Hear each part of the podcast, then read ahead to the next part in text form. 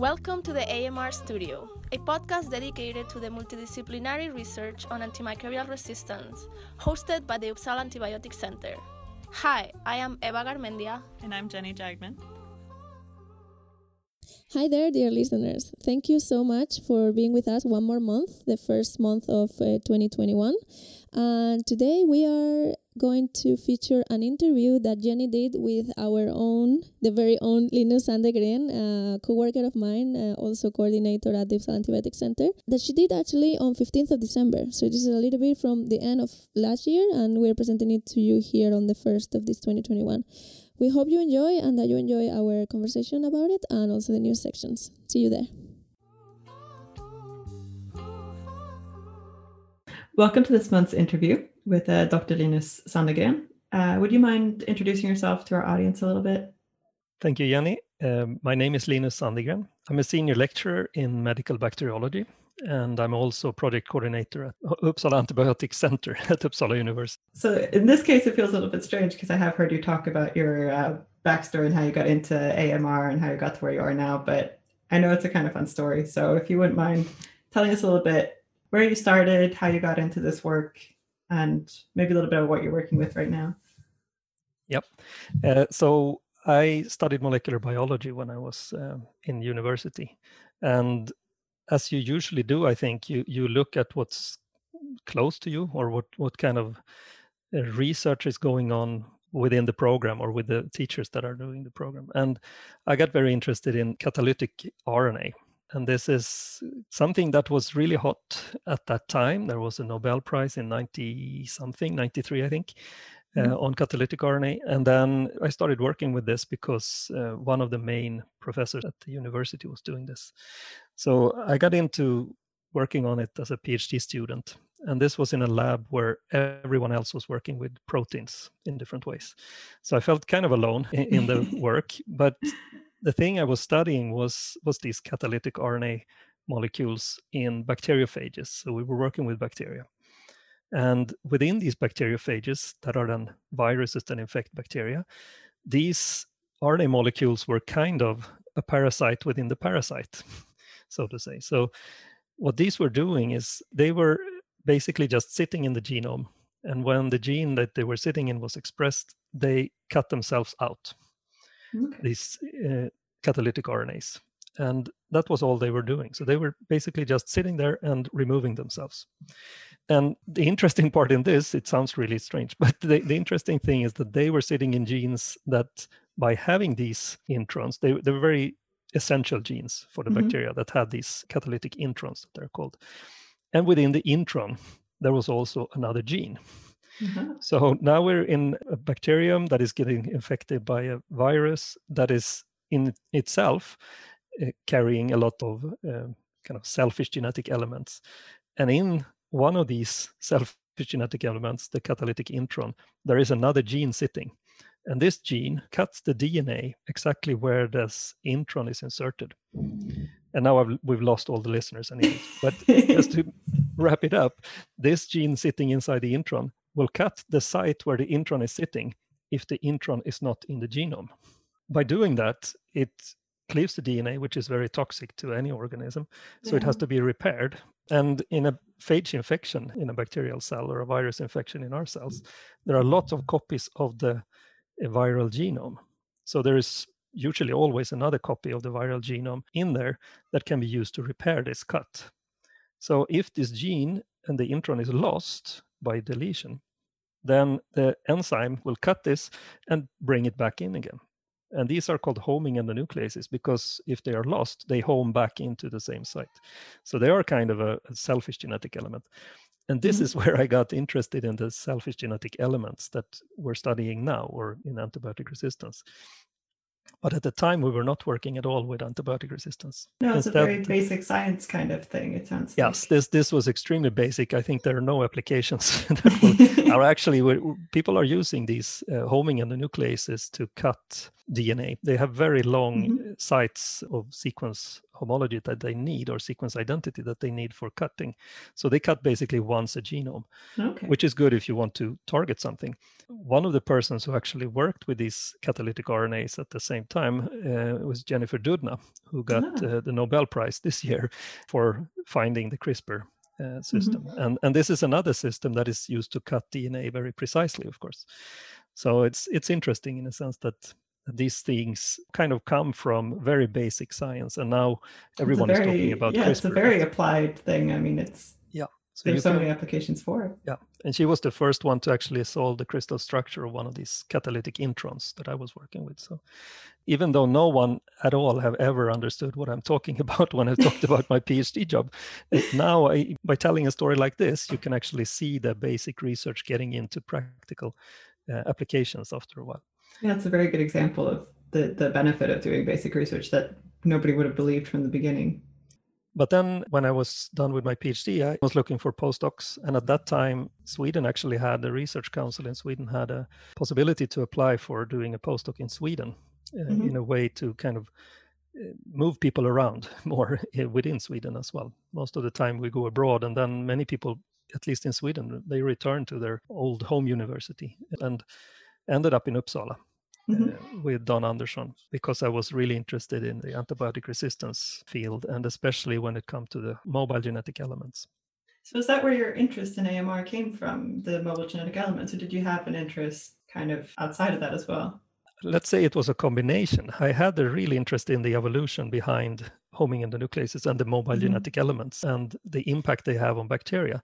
And in the same way, I mean, of course, I picked up on that pretty early as well that mobile genetic elements are really important for the spread of antibiotic resistance genes. Yeah. So it was a combined interest already from the start. And when I was thinking about what I wanted to do after my PhD, this was one of the fields that I really wanted to continue in. And it was a possibility to go abroad as well, of course. But Mhm. at the same time, we uh, we were getting our first child. Um, actually, a week before my defense, we found out. so it, it was a time that kind of A hard time harder to to move. Yeah. Pick up and move to a different continent, maybe. yeah and in this way i could at least start off a postdoc period i was actually perhaps planning on doing a second one abroad as well but Mhm. that didn't happen instead there was a position as assistant professor that opened very nicely when i when i Well-timed. needed something like that so and it was very timely yes it, it Mhm. was the medical faculty in uppsala that had a, a drive for assistant professors and um I got one of those, and then I, since then I've been kind of stuck in Uppsala. uh, no, not stuck. I, I really, I really like it there, so it's it's nice to to stay around.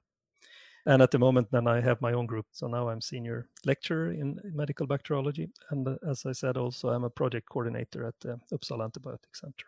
But you lead a group with your own research as well. Uh, do you have any particular projects in AMR that might be interesting for listeners? the, the overarching goal is still on the mobile genetic elements and Mhm. mainly the bacterial plasmids. So small chromosomes, so to say, if you're mm. not uh, a, in, in the field, Yeah. it's it bacteria have their own chromosome, the big chromosome, where they store all the genes that are needed for everyday maintenance of a cell function. But they can also have smaller DNA pieces, and these are called plasmids. And many of those can actually move between different cells. So they are a kind of shuttle vector or transport of genes between different bacteria. And in being that, they can also, of course, bring in new genes to different bacteria. Mhm. So what we're studying is mostly genes related to resistance that are plasmid borne and how these plasmids then that are in themselves selfish genetic elements how they affect the bacteria both negatively by invading the cell or yeah. sitting in there and maybe there are some functions that are not optimal to carry but by bringing in resistance genes they actually give a benefit for the bacteria as well in the presence of antibiotics Mm. so it's this combination of being a parasite and still benefiting your host that we're looking into Yeah, it's a matter of, I mean, it benefits the plasmid as well to have this these antibiotic resistance genes because they're maintained in those kinds of environments. But uh, it, it is, as you say, also a balance between yeah it's, it's a balance between uh, something that the bacterium might not be interested in Yeah. hosting uh, a lot of uh, other factors in there if it's not of any benefit to them. Yeah. But the, I mean, they, these can be pretty big things too that surprisingly don't always seem to carry much of a disadvantage for the cell. So that's they're pretty interesting to study. But the, from an AMR perspective, yeah, that's one of the main ways that antibiotic resistance genes can spread between different bacteria, right? Yeah, exactly. So, uh, I mean, there are differences between different bacteria or different species, but when it comes to the clinical problem we have with resistance today, most of those resistance factors, the, the things that make bacteria resistant, are transferred from what outside the cell, and many of them on plasmids. Yeah. So when it comes to a gene that is uh, degrading the antibiotic or modifying it or pumping it out or replacing a function that the antibiotic is blocking, Hmm. then these things are very often spread so so to say horizontally between bacteria. That's it's not vertically Yeah. inherited from mother to daughter cells but instead it moves from one cell to another. And many times these plasmids are involved in this. Hmm. so they are a central player when it comes to the spread of resistance. And this is also what we're studying. So both how they interact with the cell but also how they spread and especially how they are selected by antibiotics both high concentrations of antibiotics and low concentrations of antibiotics and how these genes that the plasmids contain also affect the level of resistance so to say if Mm. there's one copy of the gene uh, usually they can become resistant to a certain level or tolerate a certain concentration of antibiotic but if there are multiple copies then the bacterial cell can um, tolerate higher concentrations Yeah. and this is much more dynamic on a plasmid than on the chromosome Yeah, the plasmids kind of allow this flux that balances out. I mean, if the cell needs to be more resistant to survive in a certain environment, it kind of over time in a population level allows for survival, Yeah. while it can also be lost again when it's, I mean, this additional producing antibiotic resistance proteins and stuff like that, it always costs energy for the cell to produce these things. So it's this kind of benefit that we see of things being gained when necessary and lost when necessary, but on a population level, of course. Hmm. Yeah, it's a, it's a very interesting. I know you've also um, worked a lot with a specific plasmid Hmm. that uh, caused an outbreak at the Uppsala University Hospital. So you've worked a lot with like a very concrete clinical example as well, coming from this, you know, a little bit of basic science, but applied to antibiotic resistance, trying to understand how plasmids work. You also have this example of this plasmid that was involved in a very real clinical outbreak. Hmm. So it's it's another interesting balance, I think, in your work between this basic stuff and this applied stuff and seeing how it all works together very well. that's a really good example so Mm. the outbreak was in 2005 in um, the Uppsala University Hospital. And uh, totally, there was over 300 patients that were affected by the same bacterium. So it was a Klebsiella pneumoniae, and it was multi-resistant, which made it very Mm. hard to treat. Um, now, it's not a very pathogenic bacteria; it's not killing the patients, but there were a lot of urinary tract infections, uh, pneumonias, and other blood infections, and so on that are associated with these bacteria Yeah. and especially it was very good at spreading in the hospital so it was mainly spread in the hospital not in society but No. uh, and that's a problem in itself yeah. but the problem then was also that it was so multi-resistant it was resistant to a lot of different antibiotics and the reason for that was mainly that it carried a plasmid that we have worked with since then this plasmid is an example of a plasmid that did not have any resistance genes from the start Mhm, we mhm. have found other related plasmids that don't have these resistance genes. Instead, all those resistance genes they jumped from one plasmid to another, probably in another cell than this Klebsiella. We don't know where it happened,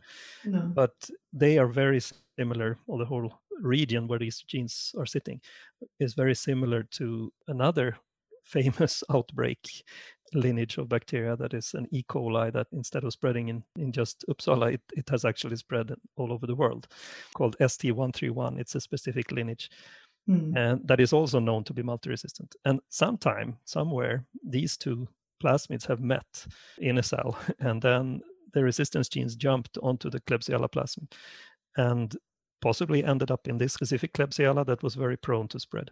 So it's an example of how this evolution works and how fast it can be, because going from no resistance to multi-resistance is just one evolutionary step in that case. Yeah. And specifically in that background where we see an easy spread. And like you said, luckily not very pathogenic. It, it didn't cause any mortality or anything like that, but it did cause disease and it was difficult to treat. And these are all like step by step things, you know, it's it has this background, this these traits, but then when you add the plasmid with the antibiotic resistance, then you're also adding a treatment difficulty. So it's it's an interesting, like you see the step by step process of how this how this can keep getting worse if we're going to be really pessimistic about it, uh, that this will be a, a continuous problem.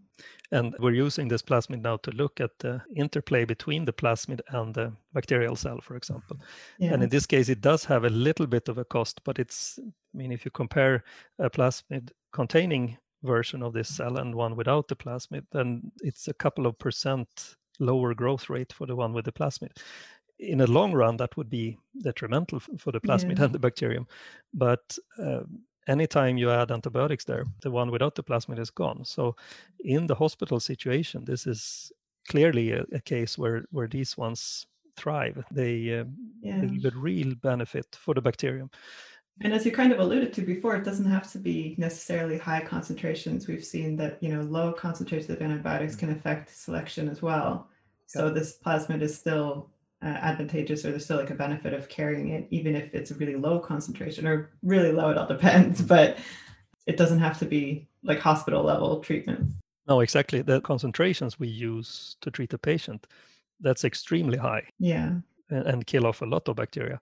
But when we treat a patient or after treatment the antibiotics usually they're cleared through the kidneys mm-hmm. and then they go out through the urine and most of it usually end up in the sewage water yeah. and we have a study now where we're looking at what concentrations of antibiotics do we have in the sewage water in uh, sweden or in uppsala in this case mm-hmm. and there are lots of numbers from all around the world and since we're a country that is using very little antibiotic compared internationally we also have relatively low concentrations in the sewage water but the concentrations we do have are enough to actually select for this plasmid yeah. in the sewage. So the bacteria will also end up there because Klebsiella is a gut intestinal bacterium. Mm-hmm. So it ends up the same way in the sewage. Mm-hmm. And maybe we also have a selection pressure in the environment that can actually maintain these plasmids or the bacteria that carry the plasmids in the population.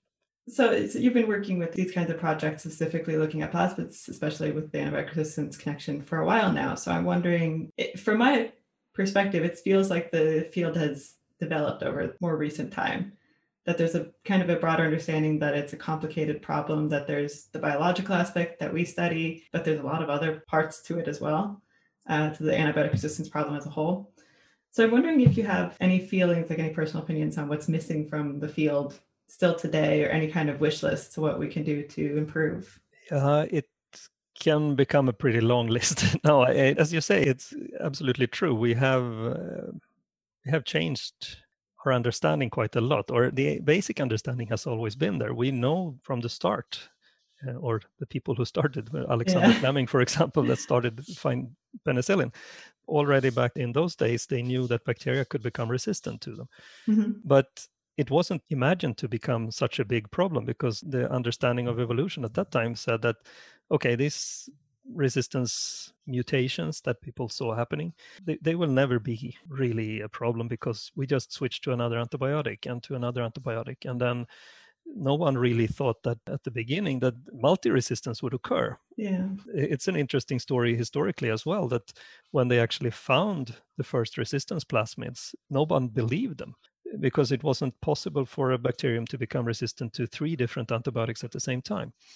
But it was discovered in Japan and then later in Europe and the US as well. And it took a while before they could convince the general opinion that this was true. And after that, we have still continued to just keep on doing the same thing. We yeah. try to fix a new antibiotic when the bacteria become too resistant. But since we haven't kept up with that, and, and especially I mean, we've had some interviews before in the podcast about uh, the industry and the economy behind this. I mean, that's one of the key factors that have kind of put us in this situation. Yeah. That bacteria will not stop evolving, but we have not kept up the speed of producing new classes of antibiotics yeah. mainly. And not only economically, I mean, it's gotten harder. We got the, there's a phrase that I've heard a lot from people when they get talks to this, the low hanging fruit. We've got the low low hanging fruit and now there should be things left to find of course but it's uh it's harder mm. it's yeah, definitely uh, i mean after fleming found penicillin in a microorganism everyone was out chasing new Yeah. microorganisms that produced antibiotics. And through the 40s, 50s, 60s, that's when the low hanging fruit were picked. So Mm. most of the classes of antibiotics that we use today clinically found then. And after that, of course, it becomes more difficult to find new ones. If you go out and dig in the soil, you will find streptomycin again and again and again. Yeah. And at the same time, you're competing with those good antibiotics that are around. This should, of course, change now. This is not my field, but it, it should change now when we have less and less effective antibiotics. But in a sense, these are pretty rare cases, uh, especially if talking about Sweden. We do find multi resistant bacteria with basically no treatment options, but it's very, very rare, yeah. meaning there will be very, very few treatments. The problems are bigger in other parts of the world, but probably not big enough to motivate industry to actually go in there. In itself, all the antibiotic treatments are kind of very small revenue Yeah. for a drug company. So even if you talk about the things we use every day in treatments, it's very cheap with antibiotics usually. Mhm. So there is a, an economic problem that needs to be fixed. So that's one of the things that is really needed on the wish list, of course. A new economic model to take care of this, to, to, to manage the fact that we're talking about a low number of treatments, Yeah. low revenue. So we, we definitely need new antibiotics. We, Yeah. it will be very hard, and that's what we have realized from the evolutionary perspective. It will be very hard to get a reversal of the resistance. Yeah. And we tend to see that it's not really lost. I mean, there's an idea that if you just stop treating with something that Mm. the resistance will be lost. But I know it's, now I'm going off memory here. Mm. Uh, the Swedish Strama Network, I believe, has looked at some of this where they changed the recommendation of a specific treatment and they didn't actually see a change in the resistance level, or was it a very low change? I think you Uh, know what I'm talking about. Uh, it was UTIs yeah. that they looked at. So they switched treatment recommendation, and the resistance that they were looking at, of course, it was going up Mhm. slightly before the, Yeah. intervention, but it and it stopped going up, but it didn't really go down. No. and that was the discouraging finding. I mean, they ended up at a plateau basically, so the resistance was maintained in the bacterial population. But in order to reverse this, you would actually need to have a sharp drop, unless we would like to stop using antibiotics for a generation or something like that. But it's going to be hard to reverse resistance, at least completely or for the best drugs that we have. There are examples of possibilities to do this, but it's Mhm. not something that has been um, really effective, so to say. No. So, uh, understanding the evolution is important to see where it's going. Getting new antibiotics is important to have new treatments in the future. But then we also have to get people to actually use these drugs more responsibly. So, the human side is a big part of this and something that I'm not working with, but that has really opened my eyes when I've been working with the UAC in a more multidisciplinary setting Mm. that the the kind of behavioral change things that are needed on so many levels personal level for patients or people who who have an infection but in many parts of the world you just go and can buy Yeah. antibiotics for that and then there is an overtreatment because of I mean, not to be evil in any way but in order to you think it helps you yeah. and if it's driven by people's believed needs and someone who gains money from selling it, it it's never going to stop either. So the list is very long, and there are so many different aspects that need to be taken care of. So yeah. this is not something that we can solve with one single simple solution. It's a very complex problem, and it needs to be addressed in many different aspects. Yeah. And, and therefore, it's it's really important that we get other scientists apart from just the, the molecular biology or medicine scientists into this. So this is a really nice tie-in to. Uh, I wanted to talk a little bit about the UAC. You were actually part of our first episode where we did a little panel discussion discussing the UAC's beginnings, and this was very early on. But it's been about four years now, if I'm if I Mm. remember right. and I want to ask a little bit how you think it's gone so far for the UAC.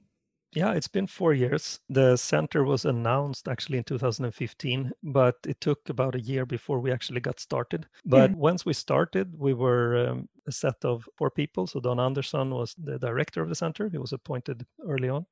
And me, Anna Zorzet, who is uh, now at React, and um, Cecilia Nilsson, who was then at uh, UU Innovation Mhm. we were enrolled as project coordinators to start up this center and that involved a lot of kind of trying to connect people to get people interested in this topic and try to collaborate. And the best way of doing that, we thought, was to start a research school. Yeah. So what we did was we announced PhD positions that were uh, to be applied from the supervisors.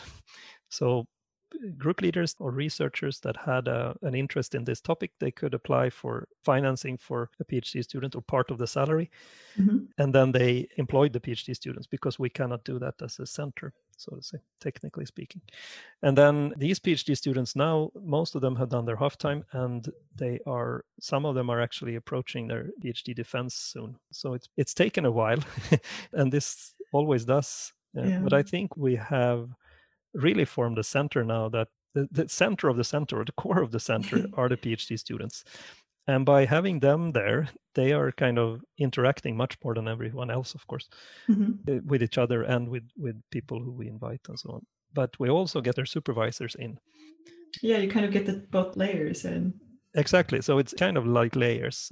The alternative of, of setting this up would be to kind of so we got money to support the center and support the research, and we could have given that to different researchers. But the hard part then is to kind of link them together to form a center. yeah, and to maintain this. I mean, it's one thing to kind of start, but this maintained connection, I feel like that's easier. I think so too. I think it's much easier with with, with new people that, that don't have a pre, I don't know, a, a- an agenda on their own that they want to pursue. Yeah, or just they don't know yet. I mean, there's maybe this new level of curiosity and learning that everybody has, but it's probably heightened in PhD students. They're thinking about their future career. They're thinking about, you know, where can I go with this? Maybe more than an established researcher does.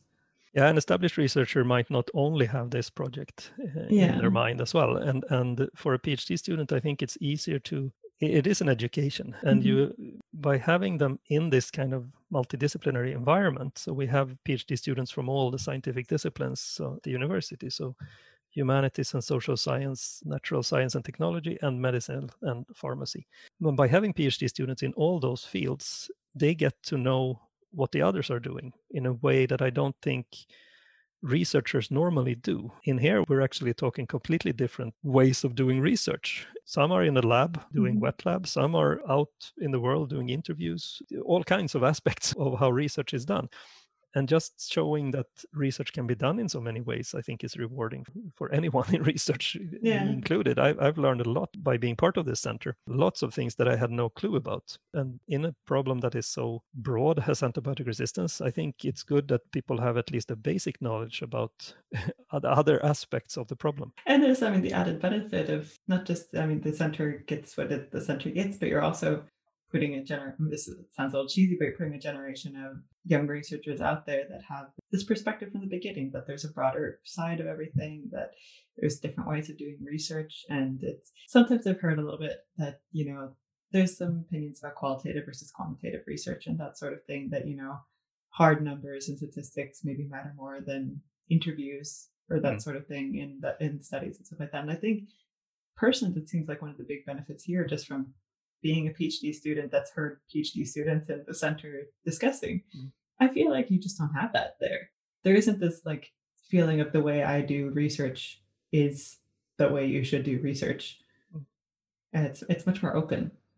Yeah, I hope so, uh, and, and that that's part of it, right? To to show that I mean we have different ways of doing research. Methodology wise, it differs widely, but to learn that people are doing research in other ways, it's it's also very good to get the mindset straight. Perhaps that you don't think that what you are doing is the only way of doing it mm-hmm. and I, I think also that by having a research school, we, we train the PhD students in the broad topic of antibiotic resistance, but we also get their supervisors in, and we also get the wider community at the university in there as well, because we Yeah. have open seminars and symposia and so on, and trying to link anyone who is not really working on antibiotic resistance into this is also important because many people or many researchers have methodology or they have kind of research questions that could be applied within this field as well Mhm. and to open people's eyes and find those new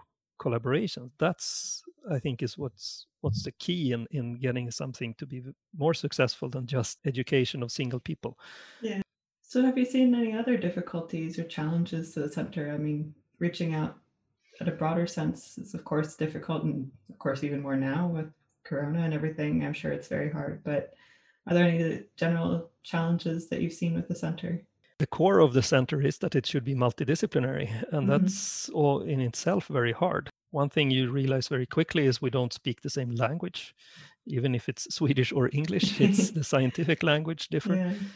Just a very easy example. I've said it a couple of times. Group leaders now in humanities and social science, they rarely work in groups. So when we mm. started saying that we announce money for group leaders to uh, apply, they said, "What group leaders?" uh, it's different, different subjects, of course, in humanities yeah. and social science and so on. But just the concept, and then of course we start using abbreviations all the time, and uh, these things they're very simple examples of how there can be communication problems yeah. and problems to understand each other. And now that you mention it, I mean the the structure of a PhD is different depending on. Yep. I mean, the structure of a PhD just here in Sweden is very different for somebody with a humanities background than somebody from the medical fact. I mean, I haven't thought about that. How hard it's just from like a system setup structure thing. It it's got to be difficult. Yeah, we have different, completely different ways of, of uh, announcing PhD positions and yeah. the financing of PhD positions. Here we come with external grants, even if it's from uh, within the university. Mm-hmm. Some people are not used to applying for external money. No. And at the same time, the kind of supervision structure that we have in different parts of, of the university in with my own PhD students, I have meetings every day or yeah. ad hoc meetings. You run into each other. But for a supervisor in many of the humanities and social science, it's it's not that you meet the student all the time. They're sometimes sitting in completely different parts, and it's much more individual research and identification of the research questions. That is the primary thing there. While we work much more in teams, and we usually have a pre-defined project that yeah. a student starts with because we have applied for external money for this particular project so there is usually a most of our, our phd students they start off with a project that they have not defined themselves. Yeah. This is kind of the key thing for uh, humanities and social science many times that it's the project comes from the student themselves. This is a completely different maturation process then. That's something we've seen within the center as well when we have people from the different disciplines. It's going to be interesting to see what the end product, if you can call them that, yeah, will be, be how, how they have influenced each other uh, during this time. The interesting thing is also now we, uh, or the very positive thing is we, we got a very good evaluation from the university after these four years. And now we have secured funding for another batch of PhD students. So we, we're just uh, now opened a, a, new call for uh, 13 new positions. So the school will continue with the new yeah, so we're we're up for four more years at least, and the good thing is we will have some overlap between the PhD groups, uh, which I think is important because then the first group can kind of interact with the second group. And you're not starting over from beginning in the same way. If you have some overlap, then you kind of maybe can keep developing in that sense. It's not starting from zero with yeah. um, a new batch of students. I think it's good that, for example, when the current batch of PhD students, when they present their projects and then eventually when they have their PhD defenses, the second batch can kind of see this and uh, join in a bit. So yeah. They, they get that also get the motivation of seeing the light at the end of the tunnel. Hopefully, uh, and not scaring them off. Yes. and by doing this, we'll see. Uh, of course, we've opened up for it, it's again researchers at the university that can do this. Mm-hmm. This time, it's also one or two positions. We not really decided from the Swedish Agricultural University that is also okay. located in Uppsala. So SLU, they are financing at least one position. So it will be more interaction eh, on the broader sense with animal side coming in. Yeah, that's exciting. Yeah, it's good because antibiotics are used a lot there too, and bacteria they infect yeah. animals and. It's that kind of thing of just because the SLU, the Swedish uh, Agricultural University, is geographically located so close to Uppsala University, we don't have, from what I understand, Uppsala University doesn't have a lot of that. No, exactly. It's kind of separated that way. Yeah there are a lot of interaction between. Yeah, but it's nice that that can be included. That interaction can be included in the center as well. That's great. Uh, SLU has been involved in the center already from the start. So we've Yeah. had representatives in the steering group, for example. But it's really nice that they have chosen to support PhD students in the research school. Mhm. There has been other PhD students and uh, researchers coming from SLU that have taken part in all the activities because they're open for everyone. It's not Yeah. just the people we support financially, but the center is open to uh, anyone who is interested, of course. And I shouldn't forget, in addition to those um, PhD students, we also have three uh, assistant senior lecturer, I think it's Mhm. called in English. Biträdande universitetslektor in Swedish. It's a tenure track system that we haven't had before in Sweden. So in four years, they can merit themselves and then they're up for an evaluation if they will become senior lecturers in, Yeah. in the end. And we have three of those that are Yeah. supported by the center. So we we have one in each scientific domain, which is really good because then we could also, apart from getting PhD students in that kind of support the existing groups at the university, we could also start some new groups. Yeah. Uh, and I think that's an important part to kind of broaden the research topics. we did have the pleasure of interviewing all three of them in the last three months. So it's if anybody wants to hear more from them, that's all there. I think we're about to wrap up now. We've had a, a nice long conversation here. I just wanted to ask if there's anything else you want to mention, uh, maybe about the UAC or about your research in general. No, I think it's nice that we have, uh, as you said, so many layers now. I was thinking back, and we, I mean, we go from the basic education with students, but I hope that we can also expand into uh, other kind of topics and not at least the humanities and social science and explain that this is a problem where we desperately need their help Yeah. because if we're going to make a lasting change it's not enough that we find new antibiotics as we said we need to change behavior and we're not good at that from the No. medical side we need people that have this as their research instead Change behavior and change societal yeah, framework. fi- and that's not financial easy. models is not our way uh, thing either we have a lot No. of these things and an important part that we haven't mentioned and this is part of what we're doing now we're doing a lot of outreach and uh, Yeah. eva garmendia just sent uh, a text this morning saying that we've reached a thousand followers on twitter Yay. not that i know what that means because i'm not tweet- tweeting anything but we, there is some kind of interest out there and, Yeah. and uh, listeners And that is this part of well. UAC's purpose as well, is to also help with outreach. I know Ava's worked with, um, as the project coordinator at the UAC, that she's worked a lot with outreach and working on how to not just within academia to kind of try to reach outside of that as well. Uh, and yeah, this podcast is part of her long-going efforts. it's important that we get that as well because as you started off by saying the whole in the whole interview Mhm. this the, the interest or the the understanding has increased a lot uh, Yeah. the last i would say 5 years or 10 years the awareness is much better now on a political level than it's Mhm. been before a striking thing was actually at the health summit in 2015 that Mhm. was we, we had the topic then on antimicrobial resistance for the first time. That was when the center was also announced from the university. That uh, summit was timed so that uh, we would come kind of a month after the uh, world health organization's report on, on antimicrobial resistance of the problem. This was very good because the, the, this is the first time when the world leaders starting to understand this or, or at least get it on the agenda. The problem was that everyone else also started calling for meetings and um, Barack Obama, who was the president in the US at the time, he called for a meeting the same day. Uh-huh. So overnight, we lost all our uh, American speakers actually to the summit. We had a few that actually could do it due to time differences, get up in the middle of the night and give an online talk. So we started already back then, five years ago, with with the online stuff. But A, a downside of the upside of everybody suddenly caring. it, it was a striking time because then this topic started to be recognized as a big problem worldwide. So that's the uh, an encouraging thing that that this is at the top level now. It's together with climate change and uh, Mm. in these days than COVID. It's something Yeah. that affects all the countries in the world, all the people in the world, and we need to do something together to fix it. And then we need the politicians to understand Yeah. it as well. the next step is also not to lose momentum.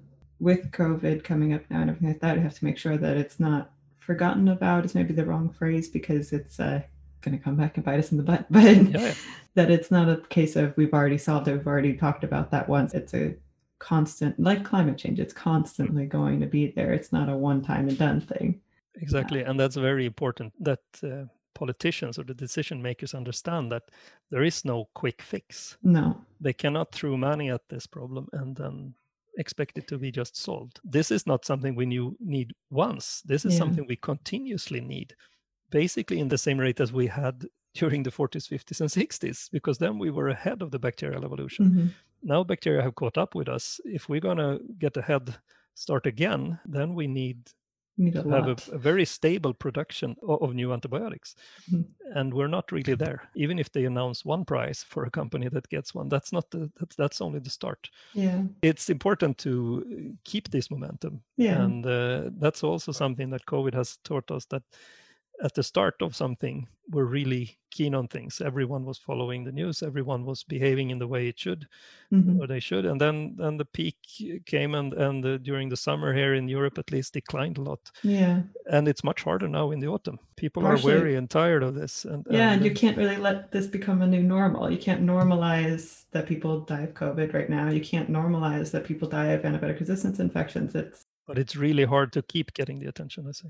It's been a nice conversation. I mean, it is interesting because we work in the same place and uh, talk a lot, but it's nice to have this dedicated time to talk about this. And I really appreciate you sitting down with us to talk about uh, your opinions on the matter and how the UAC has been evolving and developing over time. And it's nice to hear that it's going to keep going for at least four more years. Thanks for having me. It was really nice to to talk to you, Jenny.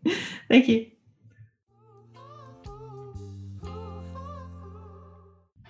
Welcome back. So, Ava, what did you think of this interview? Uh, it was very nice to hear you and Linus talk. As you mentioned at the beginning of the interview, we did something similar uh, back in the days for the first episode, which is actually our Mhm. most listened episode of the podcast with almost Uh-huh. thousand plays at this moment. I think I checked last week. So it's uh, very nice to you know just sit and listen uh, and learning a bit more about why Linus became the researcher that he is today. You know, it was very nice. I already knew about his story, especially the story that he was the only one working on his topic in his department, which was a little bit depressing. He was always telling me I had a lot of hurdles to solve and I was a little bit alone because no one was working on the same thing. Um, so it was very nice to hear, you know, a comprehensive summary of how he got to work on AMR and how his previous research actually is sideways related to AMR in a sense. So yeah, Yeah. it was it was cool. And I mean, it's it's always fun to interview somebody you know, especially like like you said. I mean, you I've talked to Linus before about his past, and he's told us his story before at like lab retreats and stuff like that. So it's it wasn't new, but it's always kind of fun to hear. And some parts were new.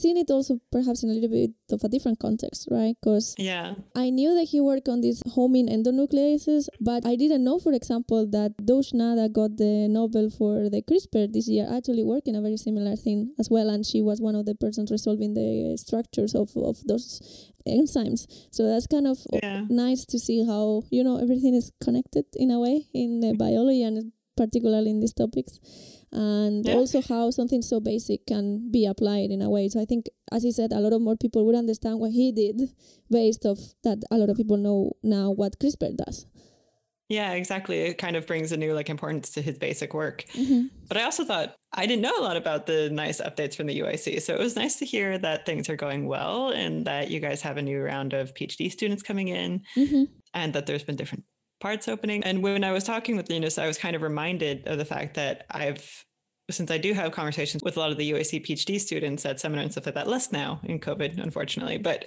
before, like I mentioned in the interview, it's nice to hear like there's not a judgment of other people's research methods and that sort of thing. I feel like it is students that are more open to different ideas and different ways of working and things like that. I feel like we're not seeing the same kind of inherent biases that you maybe see in other people, which I think is a really nice benefit of the UAC system is that you're automatically introduced to different ways of thinking and different ways of working and getting respect for these different ways. Yeah, I it was very nice because we did get like officially evaluated, you know, by the university. They put a lot of money. Mhm. Obviously, they wanted to get a proper unbiased and external opinion on how the center did over this time. So they got an external reviewer, which was a very very thorough person. Person. I really appreciate the hard work that this this man did to get to know, you know, everything from the origins of the center because he's a person that is very much into medical history. So I think he has written a couple Ah. of books and he, he's really into digging deep and getting to know how things work. He took the time to get to know the center from the beginning. He also interviewed people, talked with a lot of people related either with the work at the center or associated with the center in some way. And as you say, it was very nice to get the feedback and the people talk to him about also that the center gave them a perspective that they might have not gotten in any other way, which is one of the goals of the center, obviously. Yeah. And for the students, it's the same. And I think with time, we have really created a very inclusive and a very uh, tolerant and understanding environment of how science can be done, how science can be progressed, and the kind of questions that are asked to pursue this science are very different depending on the area you're talking about. And I do Yeah. think that the students really appreciate to learn about this from the very beginning of their scientific and research careers. I, I'm really happy to see that side of the center. By the time this episode airs, the project call it's now closed because it closed on 20th of uh, January, and I'm super excited to get to know which projects actually get funded for the new round and welcoming the new PhD students by the summer or beginning of the autumn. I think they're all going to be recruited and joined. It's gonna be an exciting year at UAC with like a lot of new science coming. I hope that a lot of Mhm. you know cutting edge, very innovative projects coming to the center Mhm. because I know there is a lot of people out there that are really trying to put it disciplines together, which you know might not have been the natural thing to do in science, but this is what we need for topics like this. So I'm really looking forward to that and working with the new people. There was a little bit of the, the more scientific part of Linus's interview that we wanted to talk about. We wanted to talk a little bit about selfish mobile genetic elements, Yes. or in the selfish genetic elements in general, in this Yes. case, mobile. I think Linus did a great job explaining a lot of this stuff, but it's often a common, because this is actually something that a lot of people have heard of. There's, among other things, a book published called The Selfish Gene that uh, make it sound like these genes or genetic elements are conscious and, and consciously try to like they selfishly try to t- use their own advantages and stuff like that and it's really just a matter of you know a balance between the advantage of one element versus the advantage of another element so a mobile genetic element in a certain setting be it a plasmid or a- a plasmid in a bacterium or something else that you have a conflict and balance between the advantages of the different elements i mean something Mhm. might be beneficial that's on a plasmid for the bacterium as linus also mentioned as well but it's not like a conscious thing that the bacteria then keeps the plasmid hmm Yeah. it's a matter of you know balance of how fast something is growing how successful it is in a certain environment if it survives if it divides and produces offspring I, I think there are like two main concepts or two main things that are important when we talk about selfish genetic elements. One, of course, is that the particular cell doesn't need that element to be a, an alive cell. So that means like No. if that element wouldn't be there, it doesn't really matter. It doesn't affect the cell negatively, therefore it's going to be like it's gonna be a good cell Hmm. that's one of the things. But the other thing that then would make it selfish, I think it's, or at least how I understand it, is that the evolutionary trajectories of the genetic elements are different and they have, let's say, different uh, goals or different uh, purposes in a sense, but not like a, on a conscious sense of the word Yeah. purpose. But mostly like you have the bacteria that has its chromosome which is a genetic element and then you have the plasmid that comes into the cell and it's its own genetic element. But the trajectories evolutionary trajectories might be completely different. And what things select for changes or for the chromosome are different than the ones that select for the plasmid and the contents Mhm. of the plasmid. So i think those two things that is not essential and that it will have different evolutionary trajectories is what would make it selfish in a sense so the, the selfish part of it is also that you know the genetic element has evolved some aspect that makes it disadvantaged to lose it. Yeah, so i i- it's kind of like systems that those genetic selfish elements have come up with and have developed so the cells don't get rid of them so easily basically. So it's like it keeps the cells hostage in a sense, right? Mhm. Like that's that's what they're doing even though we normally call the bacteria the host and the you know the plasmid would be the guest, but in a sense yeah the plasmid is keeping hostage the cell in order to survive in there. So that's what, Yeah. and that also plays a role with when we talk about that they have different evolutionary trajectories or ways to go. Mhm. So the plasmid is there trying to survive, and it can only survive inside a cell. So, uh, Ava, you said you had a personal story about mobile genetic elements. Yeah, I'm. I actually don't know if I would call it a mobile genetic element. It's definitely a selfish genetic element. So my Okay. my beginnings studying genetics and you know uh, working in the lab were actually working with grasshoppers uh, back when I was studying in Granada, and when I was studying uh, myself and a lot of people in the group, selfish chromosome is called. It's called the B chromosome. And it's a chromosome, it's an extra numerary chromosome in the cell of these uh, grasshoppers. And as we said, it's not needed. So some Mhm. don't have it, and nothing is bad, but some have it.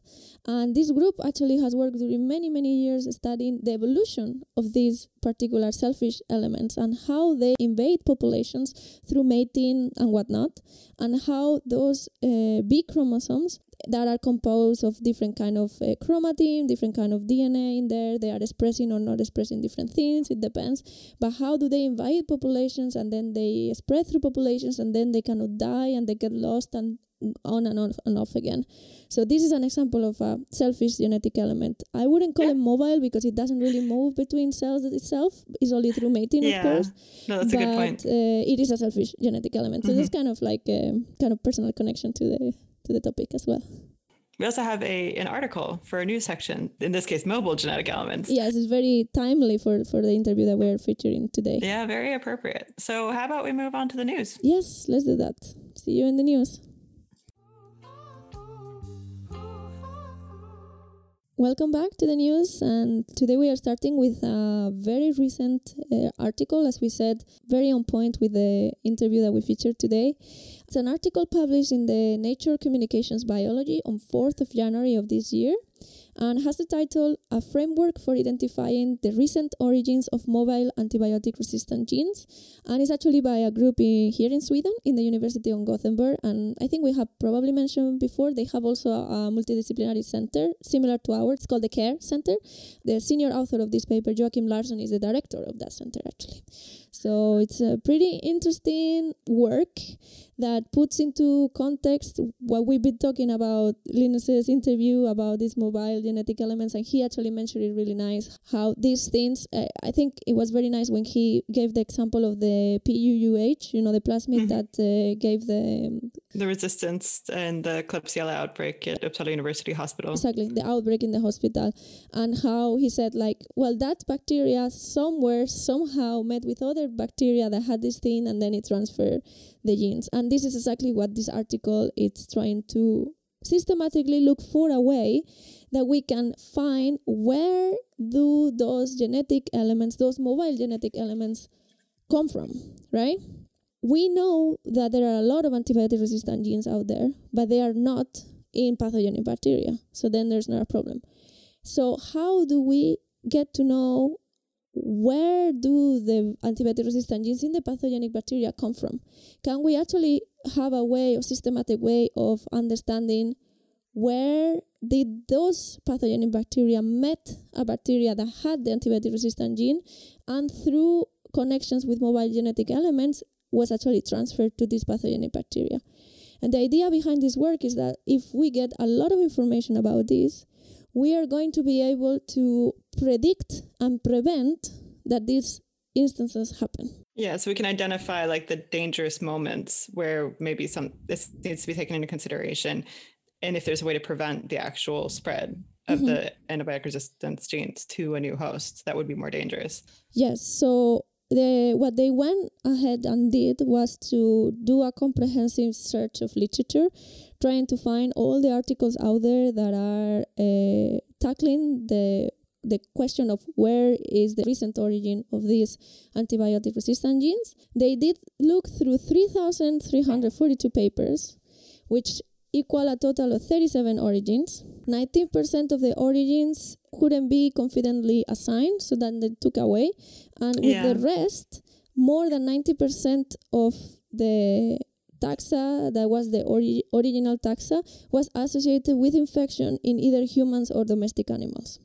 So this means that what they actually found doing this analysis and creating this framework, which as I understand it was a lot of work because once they got all that data, what they actually did it was to supplement and try to to kind of top up the missing data in all the the works that they looked through. Yeah, this was definitely more than just like a literature search. They had to do a lot of work on their own, but kind of based from the ideas and from the groundwork of other groups. Mm, yeah, they are bioinformaticians. They do a lot of work with bioinformatics. So that's kind of their strength. Um, so yeah, what the overall um, results it's that of of the ones that they could study and have, the 90% were associated with infections in either humans or domestic animals. That means that um, the origin taxa was isolated from infection sites either in animals or in humans. So somehow, somewhere, both the bacteria that had the original antibiotic resistant gene and the one that is pathogenic were together. Yes. Presumably on the human or the animal, either in the microbiome or you know the gut and all those places where there's a lot of bacteria being together. And the transfer happened there. And that's how they end up in a pathogenic bacteria. But Ava, when you say the origin taxa, do you mean like the absolute origin or are we talking about um, something else? No, so here what they are actually very nicely described in the paper as well is what they call the recent origin. Because we know that antibiotic resistant genes have been out there very long time, many, many millions of years. Like they found antibiotic resistant genes in permafrost and things like that. So they are there in bacteria. But what they are looking and what they are actually able to look for with these bioinformatic tools is recent events of transfer between taxa because then yeah. what they can do is to compare the sequences see how many sequence similarity there is if there is similarities into the genes that are next to those antibiotic resistant genes so kind of big chunks of whatever mm-hmm. genetic material it is so these are the what is called the recent origin and it's most likely you know the point where it went from a non-pathogenic bacteria into a pathogenic bacteria but that doesn't yeah. mean that it was the bacteria where that uh, antibiotic resistant gene was originated, right? Yeah. It might have been originated long time ago. And then it ended up in that bacteria that is the one that happened to get in contact physically in the same place and time as a pathogenic bacteria. Yeah.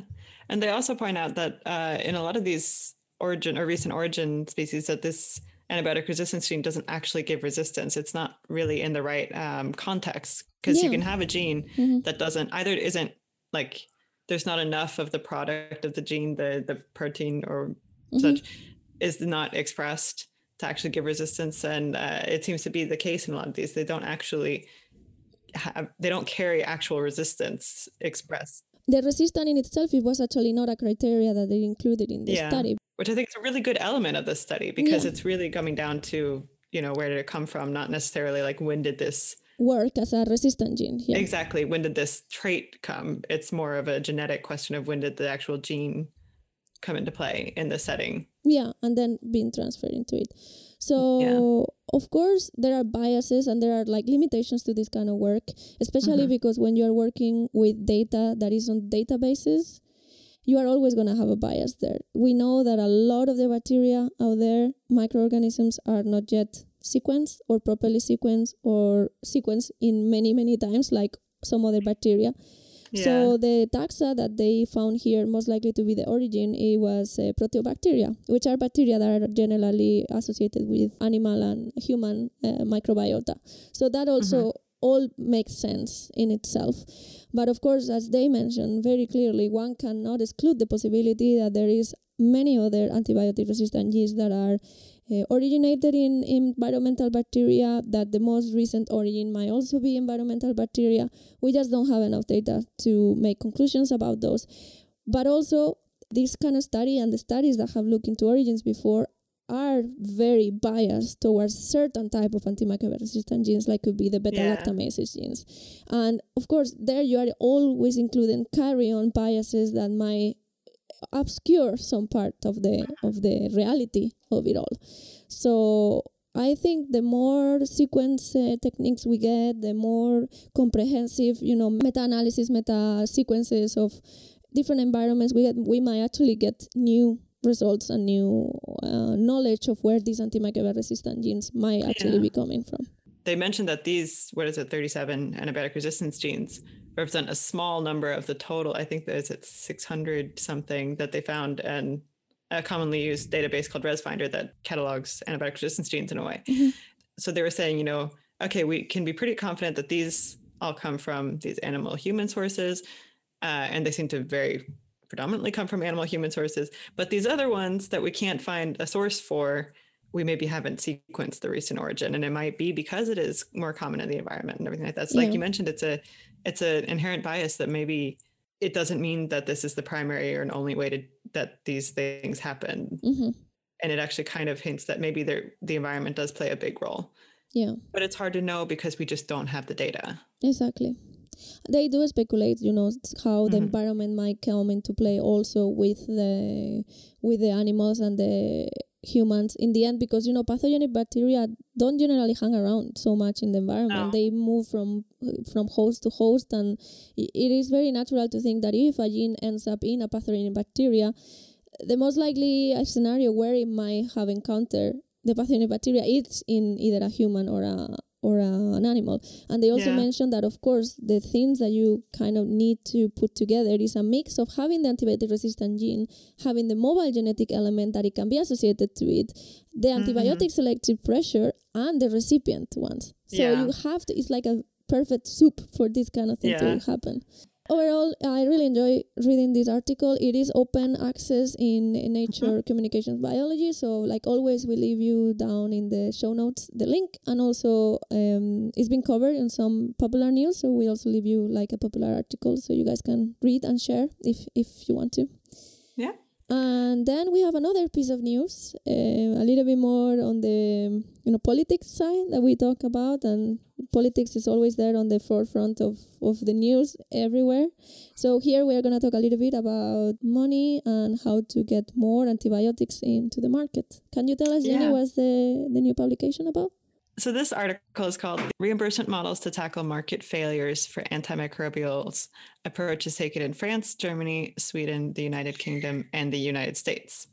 So this article was published in Health Policy. It's so far only online um, ahead of press, but it was accepted on the 25th of November mm-hmm. in 2020. So still pretty recent. Mm-hmm. Uh, this is actually pretty much a summary of a lot of what we've talked about before, which is why I really wanted to talk about it. It's a more, you say, academic summary. Mm-hmm.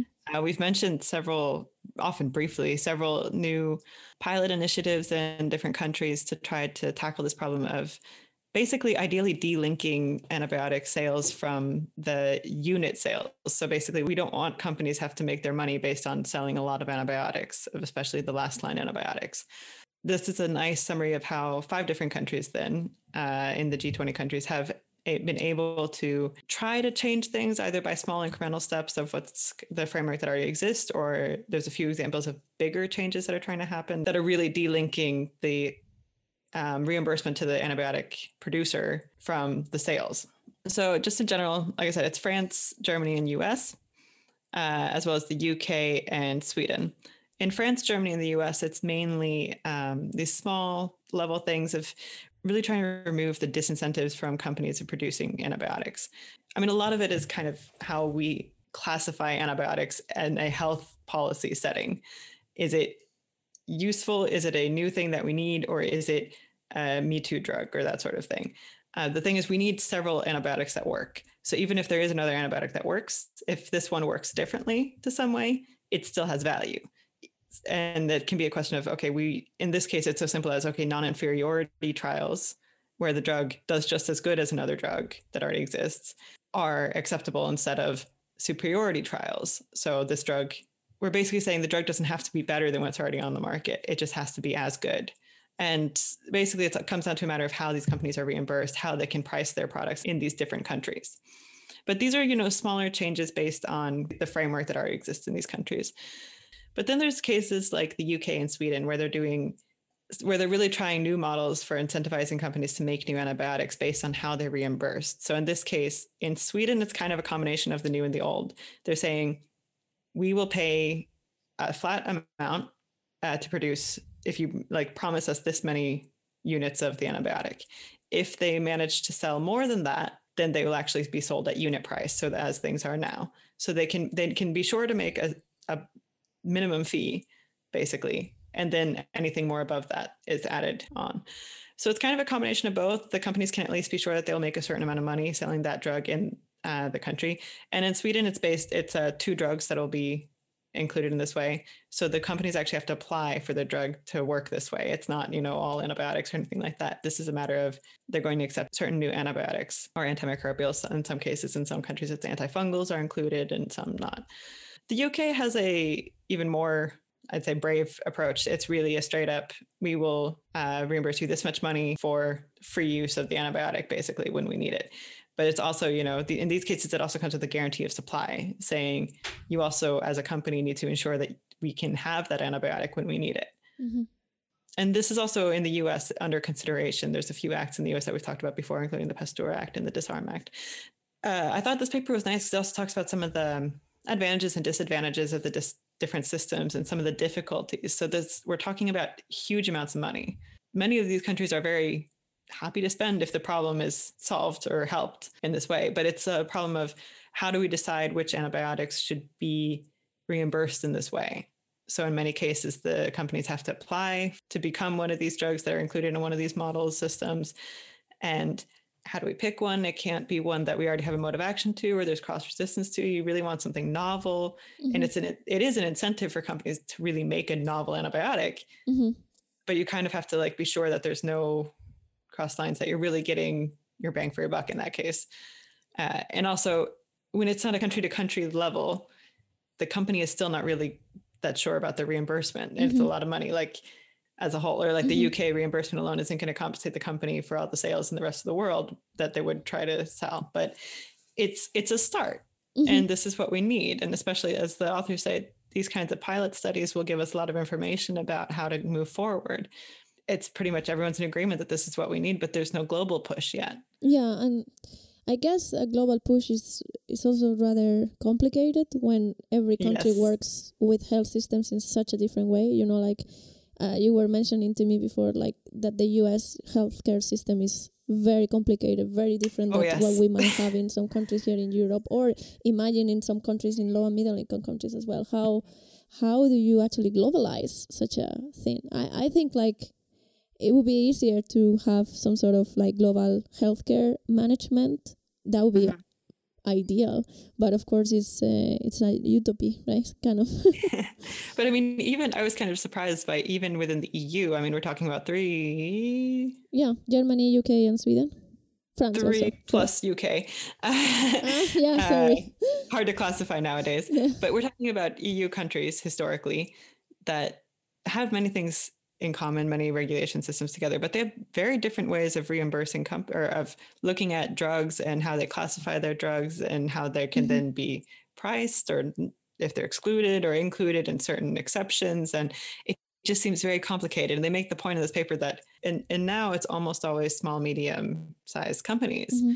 that are making new antibiotics. Yeah. And it's very cumbersome for them to be able to try to get into the details of the health systems in all these different countries and every single place they're going to try to market it. In many cases, they just don't. Mm-hmm. They market them in the yeah. US. It's a big market with a lot of money, completely screwed up market in my personal opinion, but it's it's one country where the company can market the antibiotic and they just don't elsewhere because it's too hard. And I understand them reading this every single place has a different rule and yeah, I guess uh, there would be a point for some sort of like advisory panel that yeah. works very closely with these companies in every country with the governments you know like there's these people that their solely job is to guide these companies into how mm-hmm. to implement or bring their drugs into their countries that mm-hmm. would be mm-hmm. actually something very useful i don't know if there is such a thing already work, working in the different countries or not or how they actually personally connect with these companies yeah, I mean, there is a European Medicines Agency. I'm not sure if that's the mm-hmm. exact phrasing, it's EMA,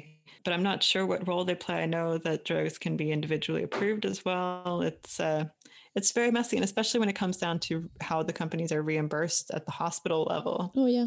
Mm. I mean, it's all these countries have different types of healthcare, different healthcare setups, and how the actual it, it can come down to just how that country reimburses their hospitals affects how the antibiotics will be sold. And yeah, and the company ultimately, of course. Yeah, yeah. exactly. So it's a it's a very very messy problem, and it mm-hmm. would benefit greatly from some streamlining.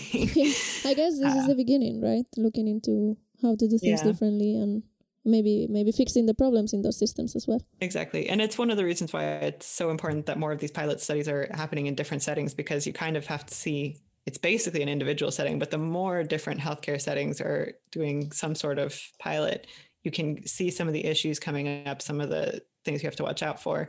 This is, was a really nice article for me to read. I mean, having followed all of this, hmm in like tiny little steps, it was really nice to get it all put together and kind of compared. So unfortunately, this paper isn't open access. I really wish it was because it would be really nice to let everybody. It's just a summary of what we've been talking about in tiny little fragments, mm-hmm. um, with a lot of nice input. So I hope that those who want to read it can get access to it. Yeah, and we we will keep an eye if there is some other coverage of this, like yeah. more in popular websites or maybe um, maybe a blog post or something. Exactly, about... and if we find something like that, we will of course update the the show notes and have it there.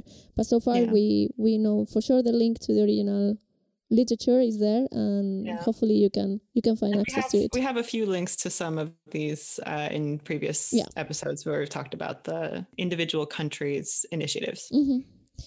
that was great very nice beginning of 2021 i think yes promising exciting hopefully we can have more direct interaction yes year. yes and of course for anybody out there listening uh, keep an eye on our website and our twitter because we will announce all the you know all the activities that we do. A lot of it is gonna presumably continue to be online at least this semester. So there's gonna be a lot of like uh, seminars that anybody anywhere can join. So keep an eye on that. I hope to have you with us in some of those activities and for sure on our next uh, podcast episode, beginning of March here.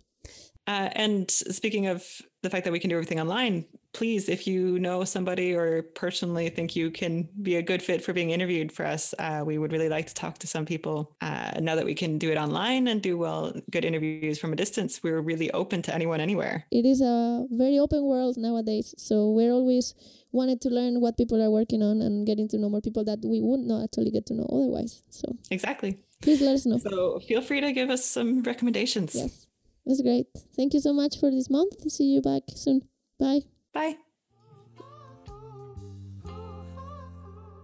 For more information about the Uppsala Antibiotic Center, please visit our website. You can find a link in the episode notes. You can also follow us in Twitter. Our handle is UAC underscore UU. This episode was brought to you by the AMR Studios, composed by Eva Garmendia, Jenny Jackman, and Po Chen Tang. And a big thank you to Henrik Niss for letting us use his song Sound the Alarm.